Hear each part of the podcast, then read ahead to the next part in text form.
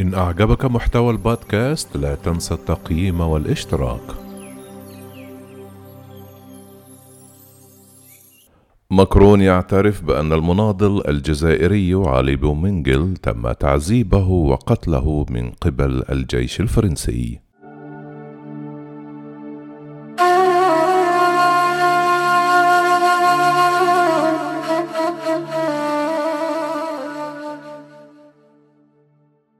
اعترف الرئيس الفرنسي إيمانويل ماكرون بأن الزعيم الوطني الجزائري علي بومنجل الذي قتل في الثالث والعشرون من آذار مارس عام 1957 قد تعرض للتعذيب والقتل على أيدي الجيش الفرنسي خلال حرب التحرير الجزائرية وأنه لم ينتحر كما حاولت باريس التغطية على الجريمة في حينه. قال الإليزيه أن ماكرون أدلى بنفسه بهذا الاعتراف باسم فرنسا وأمام أحفاد بومنجل الذين استقبلهم. وأعلنت الرئاسة الفرنسية في بيان أن رئيس الجمهورية إيمانويل ماكرون اعترف بأن المحامي والزعيم الوطني الجزائري علي بومنجل تعرض للتعذيب والقتل على أيدي الجيش الفرنسي المحتل خلال حرب التحرير الجزائرية وأنه لم ينتحر كما حاولت باريس التغطية على الجريمة في حينه. وجاء في البيان في أن بومنجل اعتقله الجيش الفرنسي في خضم معركة الجزائر ووضع في الحبس الانفرادي وتعرض للتعذيب ثم قتل في الثالث والعشرون من أذار مارس من عام 1957 وبذلك أصبح إيمانويل ماكرون أول رئيس فرنسي ولد بعد حرب الجزائر يعترف باسم فرنسا بأن علي بومنجل قتل على أيدي الجيش الفرنسي خلال حرب الجزائر في عام 1957 في بادرة تهدئة أوصى بها تقرير المؤرخ بنجمان ستورا حول مصالحة الذاكرة بين البلدين. حسب البيان فإن الرئيس الفرنسي ماكرون أدلى بنفسه بهذا الاعتراف باسم فرنسا وأمام أحفاد بومنجل وذلك في إطار مبادرات أوصى بها المؤرخ بنجمان ستورا في تقريره حول ذاكرة الاستعمار وحرب الجزائر التي وضعت أوزارها في عام 1962 وما زالت حلقة مؤلمة للغاية في ذاكرة عائلات ملايين من الفرنسيين والجزائريين. وأضاف بيان الرئاسة الفرنسية بأن بومنجل اعتقله الجيش الفرنسي في خضم معركة الجزائر ووضع في الحبس الانفرادي وتعرض للتعذيب ثم قتل وتابع الإليزي بأنه في عام 2000 اعترف بول أوسارس الرئيس السابق للاستخبارات الفرنسية في الجزائر العاصمة بنفسه بأنه أمر أحد مرؤوسيه بقتله وإخفاء الجريمة على أنها انتحار. وأضاف البيان أن رئيس الجمهورية استقبل في قصر الإليزيه أربعة من أحفاد علي بومنجل ليخبرهم باسم فرنسا بما كانت أرملة الراحل مليكة بومنجل تود أن تسمعه علي بومنجل لم ينتحر لقد تعرض للتعذيب ثم قتل. ولفت البيان إلى أن ماكرون أبلغهم أيضا باستعداده لمواصلة العمل الذي بدأ منذ سنوات عديدة لجمع الشهادات وتشجيع عمل المؤرخين من خلال فتح الأرشيف من أجل إعطاء عائلات جميع المفقودين على ضفتي البحر الأبيض المتوسط الوسائل لمعرفة الحقيقة.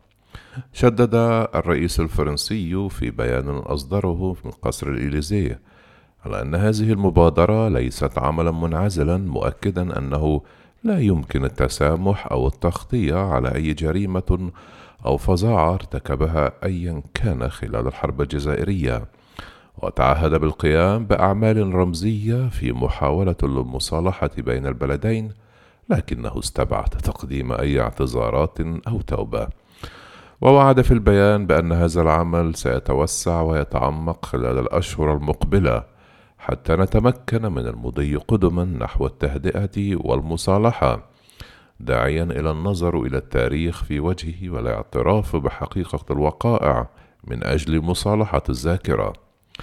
وتابع قصر الإليزي في بيانه يجب أن يتمكن جيل أحفاد علي بومنجل من بناء مصيره بعيدا عن نسيان الذكرى وعن الضغينة من أجلهم من أجل الشباب الفرنسي والجزائري بات علينا التقدم على طريق الحقيقة وهو الطريق الوحيد الذي يمكن أن يقودنا إلى مصالحة الذاكرة.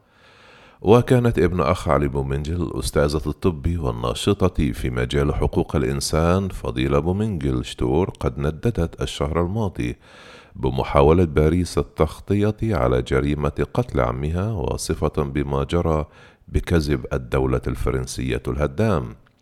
وجاء اعتراف فرنسا بهذه الجريمة في إطار مبادرات أوصى بها المؤرخ بنجامان ستورا في تقريره حول ذاكرة الاستعمار وحرب الجزائر التي وضعت أوزارها في عام 1962 وما زالت حلقة مؤلمة للغاية في ذاكرة عائلات ملايين من الجزائريين. وهذه الوثيقة التي سلمها في عشرون من كانون الثاني أثارت انتقادات واسعة في فرنسا كما في الجزائر. لا سيما لأنها لم تصدر توصية بأن تقدم باريس اعتذارات عن حقبة الاستعمار واتهمت المنظمة الوطنية للمجاهدين قدام المحاربين في حرب الاستقلال. بنجامين ستورا بأنه أغفل جرائم الاستعمار الفرنسي في الجزائر. من جهتها ندلت اللجنة الوطنية للحركيين قدام المحاربين التابعين للجيش الفرنسي خلال الحرب بتقرير جاء بالحد الأدنى وطالبت بأن تعترف فرنسا بالتخلي عن الحركيين وقتلهم بعد اتفاقيات إيفيان ووقف إطلاق النار في التاسع عشر من آذار مارس من عام 1962 وطلبت الحكومة الجزائرية عدة مرات باعتراف فرنسا بجرائم الاستعمار وقال الرئيس الجزائري عبد المجيد تبون إن مواطنيه لن يتخلوا أبدا عن ذاكرتهم. وأضاف تبون لن تكون هناك علاقات حسنة على حساب التاريخ أو على حساب الذاكرة لكن الأمور تحل بذكاء وهدوء وليس بالشعارات. وأضاف لن نتخلى أبدا عن ذاكرتنا ولكن لن نستخدمها في المتاجرة السياسية. من جهته قال السفير الفرنسي في الجزائر فرانسوا جويت في مقابلة مع صحيفة الإكسبرسيون الجزائرية إن مصالحة الذاكرة بين باريس والجزائر يجب أن تكون جزءا من اعتراف متبادل لا يكون لا إنكارا ولا توبة وأضاف أن حوارا بين بلدينا يمكن أن يثمر تدابير رمزية وأعمال ملموسة تجسد هذه الرغبة الجديدة في المصالحة بين الشعبين الفرنسي والجزائري. ومع اقتراب الذاكرة الستين لانتهاء الحرب واستقلال الجزائر في عام 2022 جعلت باريس والجزائر من مصالحة الذاكرة هذه ملفا يحظى بأولوية. وتعهد ماكرون وتبون بالعمل معا على هذا الملف.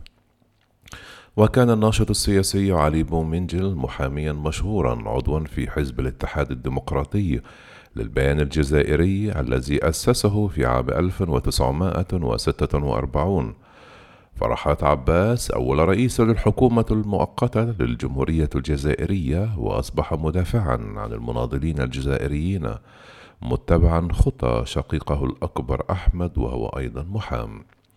واعتقل علي بومنجل المناضل خلال معركة الجزائر العاصمة بين كانون الثاني يناير وتشرين الأول من أكتوبر عام 1957 بعد تدخل القوات الخاصة للجيش الاستعماري لوقف هجمات جبهة التحرير الوطني.